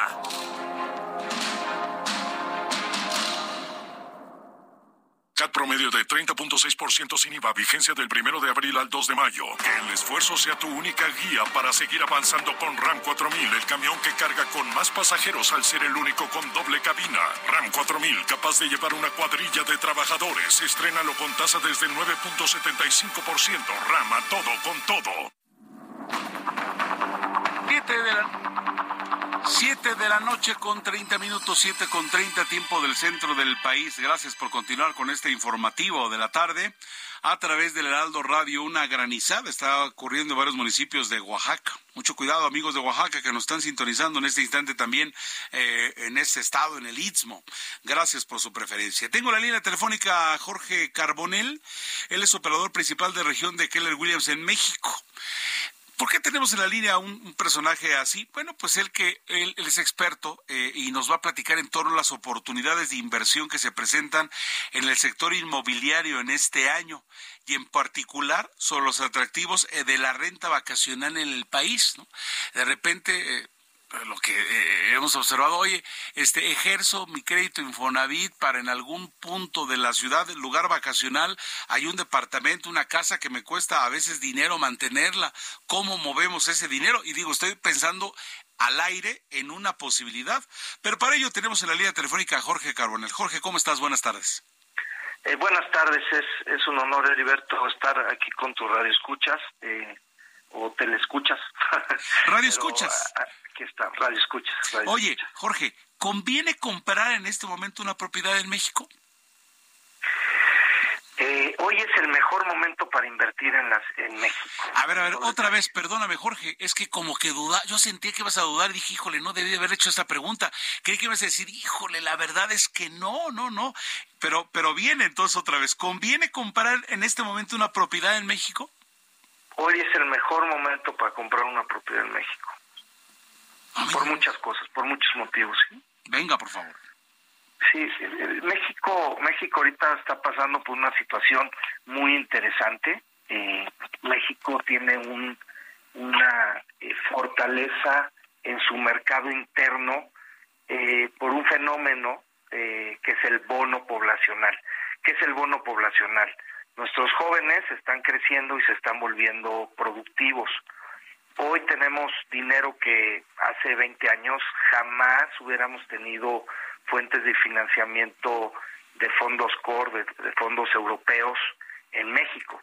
Hoy todos esos fondos hoy están listos para financiar a todos estos jóvenes. Tan es así que se rompió récord histórico en colocación de hipotecas en 2021, 2022. Hoy algo sabrán los bancos, porque la tasa de referencia, o sea, si tú quieres meter tu dinero a 90 días, te dan algunos hasta el 10.75%, y hoy sacar un crédito hipotecario, pues lo puedes sacar en 10.20%, 10.30%. ¿Qué sabrán los bancos que no sabemos nosotros, no? Claro. Hoy te prestan más barato de lo que te están dando para colocar tu dinero.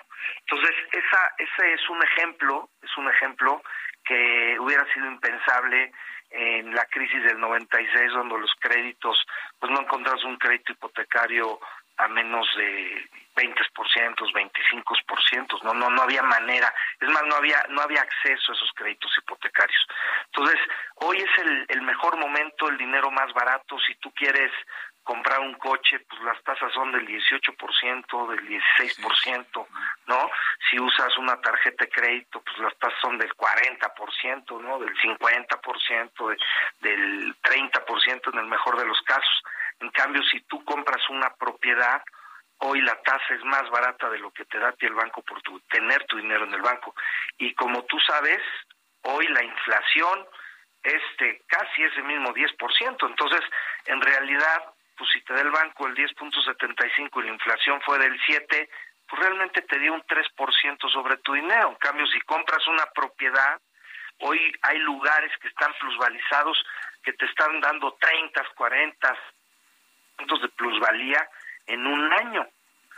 Hoy hay un momento histórico que hace mucho tiempo no lo vivíamos por muchas condiciones. El tema COVID hizo que la crisis en las cadenas productivas hoy dejáramos de tener construcción nueva. ¿Qué sucedió con esto? Pues la construcción que existía se comenzó a absorber y hoy, pues, en algunos lugares hay más demanda que oferta. Esto está haciendo un cambio, un shift, ¿no? Lo que le llamaría un cambio en el mercado. Hay un mercado de vendedores y hay un mercado de compradores. Antes, durante, pues, ¿qué te gusta? Un periodo de 30 años, 40 años, el 70% de nuestro país a lo mejor era un mercado, el 70% de nuestro país era un mercado de compradores. ¿Qué quiere decir? Había más oferta que demanda. Ya. Entonces el comprador podía poner el precio. Hoy se está dando ¿al revés? Un cambio al revés. Ese 70 se convirtió en un 30 y el 30 se convirtió en un 70. Hoy es un mercado de vendedores. ¿Qué va a pasar? Pues las propiedades están subiendo de valor, van a subir de valor porque no hay.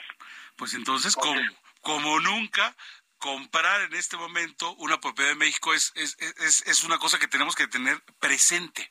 Oye, claro. Jorge, y es que te hablábamos por el asunto de pues invertir en una propiedad, vacacional. Exacto, en un destino vacacional, ¿no? Bueno, fíjate que hoy, ¿qué es un destino vacacional? Ahí te va otra pregunta y bueno, quiero ser un poco disruptivo, como siempre lo hemos sido en KW.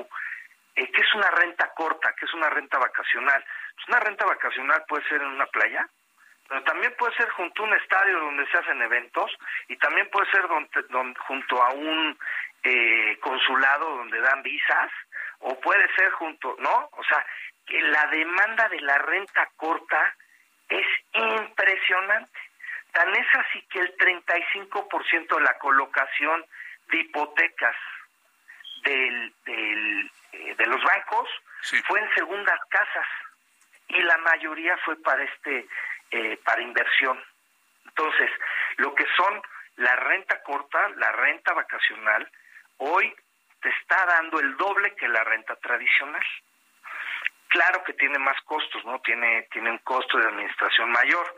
En lo que en la renta tradicional la administración es el 10%, bueno, en la renta corta puedes tener 20%, 30%, pero aún así un ingreso bruto del 14 a un 18% más plusvalía, pues imagínate quién te da esa ganancia, qué negocio te da esa ganancia. Pero lo que antes todo el mundo decía, consígueme una esquina para una farmacia, para una tienda de conveniencia.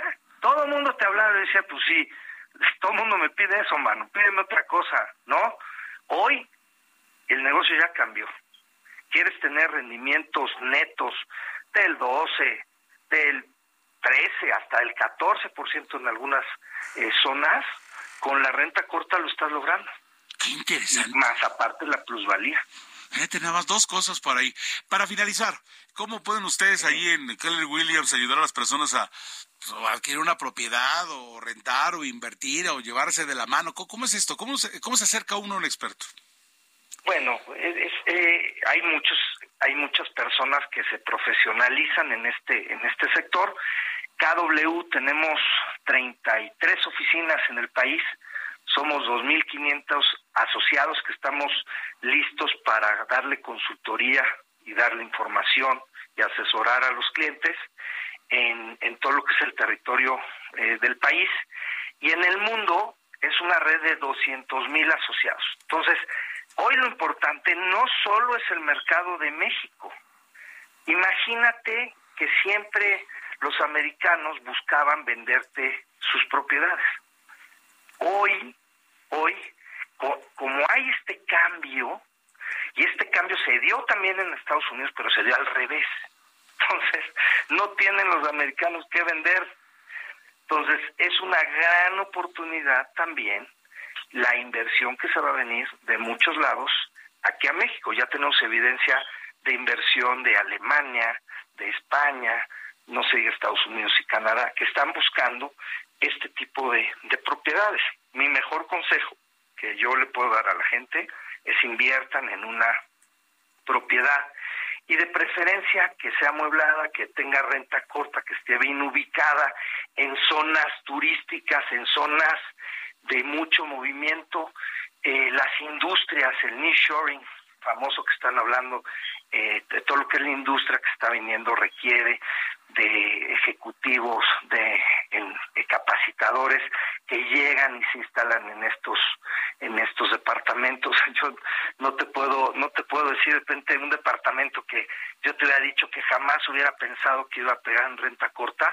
Hoy no hay un día que me lo dejen vacío y es precisamente de este tipo de ejecutivos, cambio, ¿no? Sí. Ajá. Este cambio que se está dando del que nunca hubiéramos pensado, al que te refieres. Así es.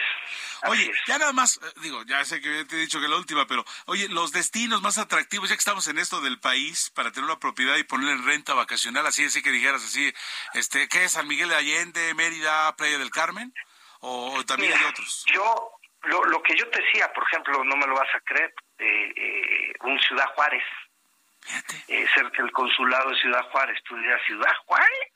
Sí. Bueno, Ciudad Juárez está calientísimo, no cerca del Estadio Azteca, en Ciudad de México. Hay varias zonas en Ciudad de México muy interesantes. Ciudad de México, lo que es la Condesa, cerca del centro, pues jala mucho. No se diga los lugares dolarizados. Si tú fueras mi inversionista, yo te diría, ¿quieres lo mejor de dos mundos? Compren un lugar donde se esté a paridad dólar, como acabas de decir muy bien. San Miguel de Allende es un lugar que va a paridad dólar, entonces no solo tienes la tranquilidad de que vas a tener una plusvalía, sino que además va a estar protegido de una devaluación. Los Cabos, San Carlos, Puerto Peñasco, Cancún, Tulum, todo lo que es la Riviera Maya, la Riviera Nayarita, o sea, lo que es la Bahía de Banderas, tanto Puerto Vallarta con Nuevo Nayarit, antes Nuevo Vallarta, es espectacular, está teniendo un crecimiento brutal. Entonces, todo lo que es lugares dolarizados, Ajijic, Guadalajara es uno de los lugares que tiene muchísima renta corta, ¿no? Lugares turísticos, los lugares turísticos son muy... Oye, ya no me digas, la sierra de Querétaro, que tienes cabañas, ¿no? Cabañas que son de locoturismo, también eso está pegando la experiencia, como está la experiencia. Nos estás abriendo mucho el panorama. Jorge Carbonell, operador principal de región de Keller Williams en México, muchas gracias por esta charla y por abrirnos el panorama, y pues hay que invertir en vivienda. De verdad, muy gentil por tu tiempo y tus consejos. No, cuando quieran, Heriberto, muchas gracias. Nos pueden encontrar en la página web, en kwmexico.mx. Ahí nos buscan y en la zona que quieran estaremos para apoyar. Gracias, muy amable. Hasta luego. Hasta entonces, gracias. Las 7:43 p.m, 7:43. ¿No has presentado tu declaración anual? En eso estamos todos y hay que estar bien al pendiente. Fíjense ustedes que la UNAM ofrece asesoría fiscal gratuita. Este mes de abril las personas físicas deben presentar su declaración anual del impuesto sobre la renta. El trámite se realiza en el portal del SAT y debe especificar retenciones o deducciones autorizadas, entre otros datos. Si requieres apoyo, puedes recurrir al servicio de asesoría fiscal gratuita de la Facultad de Contaduría y Administración de la Universidad Nacional Autónoma de México. Aquí está la información. Tienes que hacer la declaración anual de impuestos sobre la renta, pero no sabes cómo y te estresan tantas cuentas y números. La Facultad de Contaduría y Administración de la UNAM te orienta para saber cómo presentar tu declaración en abril. Además, te ofrece otros servicios de asesoría fiscal gratuita. Les ayudamos a que se elaboren sus facturas. Les ayudamos a que envíen sus declaraciones. Les ayudamos precisamente al cálculo de sus impuestos. En promedio, se atienden 3,000 personas por año, 500 de las cuales buscan ayuda para la declaración anual. Hay muchos problemas cuando uno no tiene al día los requisitos que el SAT pide, y hacen muy bien su trabajo, y porque así puedo tener en orden todas mis declaraciones. El servicio está a disposición de cualquier persona física y es brindado por estudiantes de contaduría de sexto semestre en adelante. El alumno libera su servicio social, la facultad cumple con una labor social y el contribuyente cumple con sus obligaciones fiscales. Con ello también se beneficia el Estado mexicano. ¿Por qué? Porque la facultad coadyuva a que el gobernado cumpla con sus obligaciones y por tanto pues paguen sus impuestos. Cuando nosotros vamos al mundo laboral entramos en ceros, tanto como en la plataforma como atendiendo a las personas. Entonces al momento de que ellos vienen me ayuda interactuando, me ayuda actualizándome también junto con ellos. Y voy aprendiendo, más que nada es una experiencia. El área de asesorías está ubicada en el segundo piso de la División de Estudios de Posgrado de la Facultad de Contaduría y Administración en Ciudad Universitaria. Para un mejor servicio, pues, hablen por teléfono o pueden acudir físicamente. Las personas interesadas deben presentarse con identificación, RFC y contraseña para acceder al portal del SAT. Estamos encantados de la vida a recibir a la gente, sea universitaria o no, para poderlos ayudar en el cumplimiento de sus obligaciones fiscales. Pues una gran oportunidad. Me supongo que son muchachos que están haciendo servicios o están pro bono, Pues si usted no ha hecho su declaración anual, la UNAM ofrece asesoría fiscal gratuita. Así que acuda a la Facultad de Contaduría y Administración de la Universidad Nacional Autónoma de México para que usted realice su trámite, esta declaración anual que de repente nos da muchos, pero muchos dolores de cabeza. Son las 7:46 p.m, 7:46 tiempo del centro, noticias de la tarde a través del Heraldo Radio a nivel República Mexicana y los Estados Unidos. Tengo en la línea telefónica a Roberto San Germán. Mi estimado Roberto, me da mucho gusto saludarte. Buenas tardes.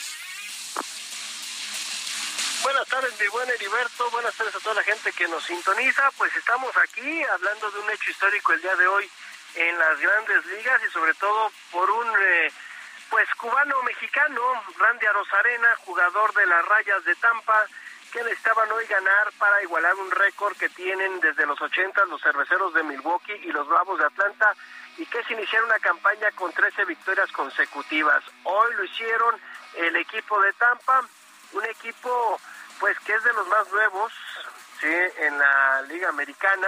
La verdad ha sido también durante mucho tiempo gente que se dedica al béisbol, he platicado con ellos. Ha sido coco de los Yankees por muchas temporadas, ahí estuvo también Luis Pineda como manager de las Rayas de Tampa. Y pues este equipo hoy logró ese récord, te estoy diciendo, de los Cerveceros de Milwaukee de 1987 y de los Bravos de Atlanta de 82. Así que pues le ganaron 9, están haciendo las cosas, la verdad, de buena forma, y con esto el equipo de Tampa iguala una marca que pues parecía que iba a ser difícil, pero ahí están, también haciéndolo de buena forma. Oye, Roberto, un dato, pero podrían hasta superarla, ¿no? O sea, ya se pusieron mañana, allí. Sí, ya si logran otra victoria, sí, pues ya tendrían 14 victorias consecutivas en el inicio de una temporada. Algo que se ve interesante, y sobre todo ver al México cubano Randy Arozarena, este hombre que llegó de la isla del Caribe a México y se nacionalizó y estuvo con la selección mexicana, y que fue el pelotero clutch, como se dice en el argot del béisbol, en el pasado campeonato, en el Clásico Mundial de Béisbol, ¿no?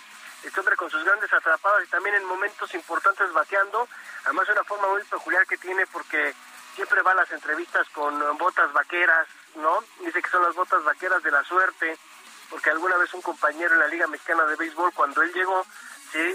Cuando él sale de la isla y se viene, le regalan unas botas vaqueras, o salía con unas botas vaqueras de un compañero, y pues le daba suerte. Entonces ahora él está con esto, ¿no? Lo de Randy Arozarena pues es bastante interesante, mi querido amigo. Perfecto. ¿Y qué tenemos en la Champions antes de terminar tu participación, pues mira, Roberto?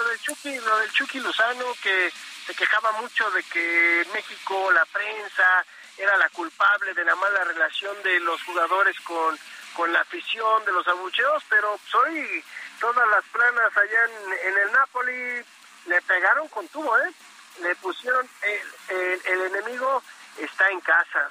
Así le pusieron allá en el Nápoles al Chucky, no están contentos con él. La verdad es que la gente está muy molesta, dicen no dribla, no pasa, no corre, no funciona el Chucky Lozano. Y pues la pregunta es, ¿y les va a reclamar a los de la prensa? Como aquí vino a reclamar, o aquí nada más tienen pantalones para cuando les ponen un micrófono y decir que es culpa de la prensa. Perdónenme, pero pues el Chucky Lozano vive de un gol, Pues sí, ahora sí. Así que... de simple, Qué lástima, porque estábamos contentos, él está a punto de ser campeón, de ganar el Scudetto allá en el Calcio, y qué lástima que le está pasando mal, tal vez tenga menos minutos, y allí el asunto allí sí pesa los tifosis, ¿no? El asunto de echárselos, no es nada grato para nadie, y creemos que fue una mala decisión, y nos da la impresión que andaría emigrando el Chucky Lozano, caray. Yo creo que sí, yo creo que en una de esas le sale una nueva novia, ya sabes cómo es este rollo. Además, pues ahí con la cuestión de que se mueven por medio de sus representantes, pues le van a tener que estar buscando. Pues ya la gente en Nápoles están muy molestos después de la derrota contra el Milan, ¿no? Que además, pues en el campeonato, en la Serie A les ganó el Milan, y que ahora pues los vuelven a ganar en la Champions y los dejan al borde de la eliminación, como también fue con el Bayern Múnich y el equipo de Pep Guardiola, el Manchester City. Ahí se dio una bronca entre Sadio Mané y Leroy Sané, en donde Sadio Mané le dio un golpe a su compañero, lo suspendió el equipo del Bayern Múnich un partido y una multa económica. después del enojo que tuvo el senegalés, un hombre bien interesante, sobre todo por lo que hace en su país. Perfecto, mi Roberto San Germán, buena tarde, muchas gracias por la información como siempre. Bueno, buenas noches, cuídense mucho y que les vea muy bien. Buenas noches a todos. Gracias, ojalá que continúe esa racha que decía Roberto San Germán. Tengo en la línea telefónica a las 7:51 minutos a Mariana Pérez Vela Nieto, directora general de la Fundación de ALBA, organización fundadora del Frente Unido por el Cáncer de Pulmón. Y es que en México es el 7º lugar en incidencia y el 4º en mortalidad en ambos casos, y la respuesta de la sociedad civil organizada, pues que vemos mediante pasos que dan agrupaciones como esta Fundación de ALBA, que los pacientes tengan una mejor y mayor atención a su padecimiento. ¿Es así, Miriana? Hola, sí, buenas noches. Efectivamente, ya viste las cifras. El cáncer de pulmón es el 4º en mortalidad en México y el 7º en incidencia. Estamos hablando de que en 2022 se registraron más de 7,500 nuevos casos y más de 7,000 fallecieron. Es un tipo de cáncer que en general más del 90% de los casos está diagnosticando en etapas avanzadas, y a nivel mundial es un tipo de cáncer que ha tenido mucho avance en términos de investigación. Hoy por hoy la sobrevida de un paciente que es diagnosticado oportunamente y tratado de manera temprana pues tiene la verdad es que muy buena calidad de vida. No es lo que está pasando en México, de ahí el interés de la sociedad civil organizada para construir este Frente Unido por el Cáncer de Pulmón y trabajar en diferentes líneas de acción. ¿Cómo cuáles? Lo que son campañas de comunicación para hacer todo lo que es información, educación, sobre sensibilizar y reducir el estigma, porque son pacientes que tienen un estigma y una discriminación muy grande, porque se piensa que la mayoría es por tabaco, ¿no? Exacto. Así es. Y sí, es cierto que es un factor de riesgo importante. La mayoría de los casos de cáncer de pulmón tienen que ver con este factor de riesgo, pero también hay otros factores de riesgo importantes y que además están relacionados con desigualdades sociales. Estamos hablando, por ejemplo, del humo de leña. Y si pensamos en México, el humo de leña, pues es con el que calientan tanto los alimentos como sus hogares, sí, las personas con mayor vulnerabilidad y marginación en este país. Claro. Hay otras también factores de riesgo que tienen que ver con la contaminación o algunas otras sustancias cancerígenas como el radón o el asbesto. Entonces, no toda la gente que tiene cáncer de pulmón ha fumado, y aunque hubiera fumado, también se merece tener pues atención a la salud. Otro de los ejes en los que estamos trabajando desde el frente es capacitar a médicos de primer contacto para que conozcan cuáles son estos factores de riesgo y estos síntomas, y cuando llega un paciente con tos, con bajo peso, con debilidad, que no puede respirar o que tiene sangrado cuando tose, pues pueda ser canalizado con un médico especialista que pueda hacer estas pruebas y diagnosticar de manera oportuna si se trata de cáncer de pulmón y reducir esta estadística que tú diste al principio. Claro. Briana, pues queda pendiente que volver a charlar contigo para que nos platiques más de ello. El noticiero se nos va. Agradecemos mucho tu llamada y tu presencia en este espacio. Gracias. Buena noche y hasta entonces. Muchas gracias. Buenas hasta entonces. Noche. Gracias.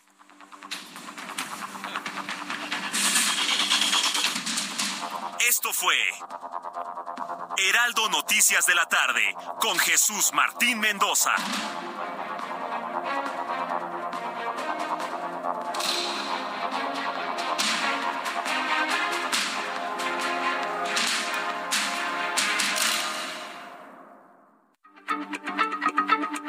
Heraldo Radio, la H se lee, se comparte, se ve y ahora también se escucha.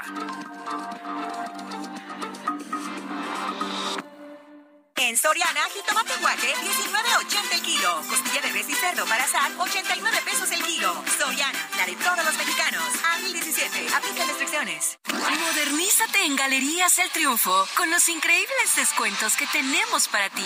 En todas nuestras sillas y bancos de bar, desde un 30 hasta un 50%. Sí, como escuchaste, todas nuestras sillas y bancos de bar, desde un 30 hasta un 50% de descuento. No te puedes perder esta gran oportunidad para renovar tu hogar o negocio. Contamos con meses sin intereses. Pregúntanos. Solo aquí, en Galerías El Triunfo. Válido en cualquiera de nuestras 46 sucursales del 13 al 16 de abril 2023. Y recuerda, cada jueves tendremos diferentes artículos de promoción. Solo.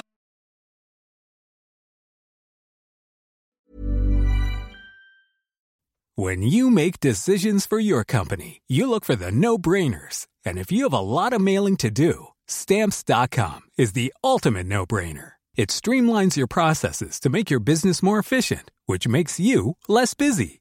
Mail checks, invoices, legal documents, and everything you need to keep your business running with Stamps.com. Seamlessly connect with every major marketplace and shopping cart. Schedule package pickups and see your cheapest and fastest shipping options from different carriers. With rates up to 89% off USPS and UPS rates. And with the Stamps.com mobile app, you can take care of mailing and shipping wherever you are. Make the same no-brainer decision as over 1 million other businesses with Stamps.com. Sign up with code PROGRAM for a 4-week trial, plus free postage and a free digital scale. No long-term commitments or contracts. That's Stamps.com. Code PROGRAM.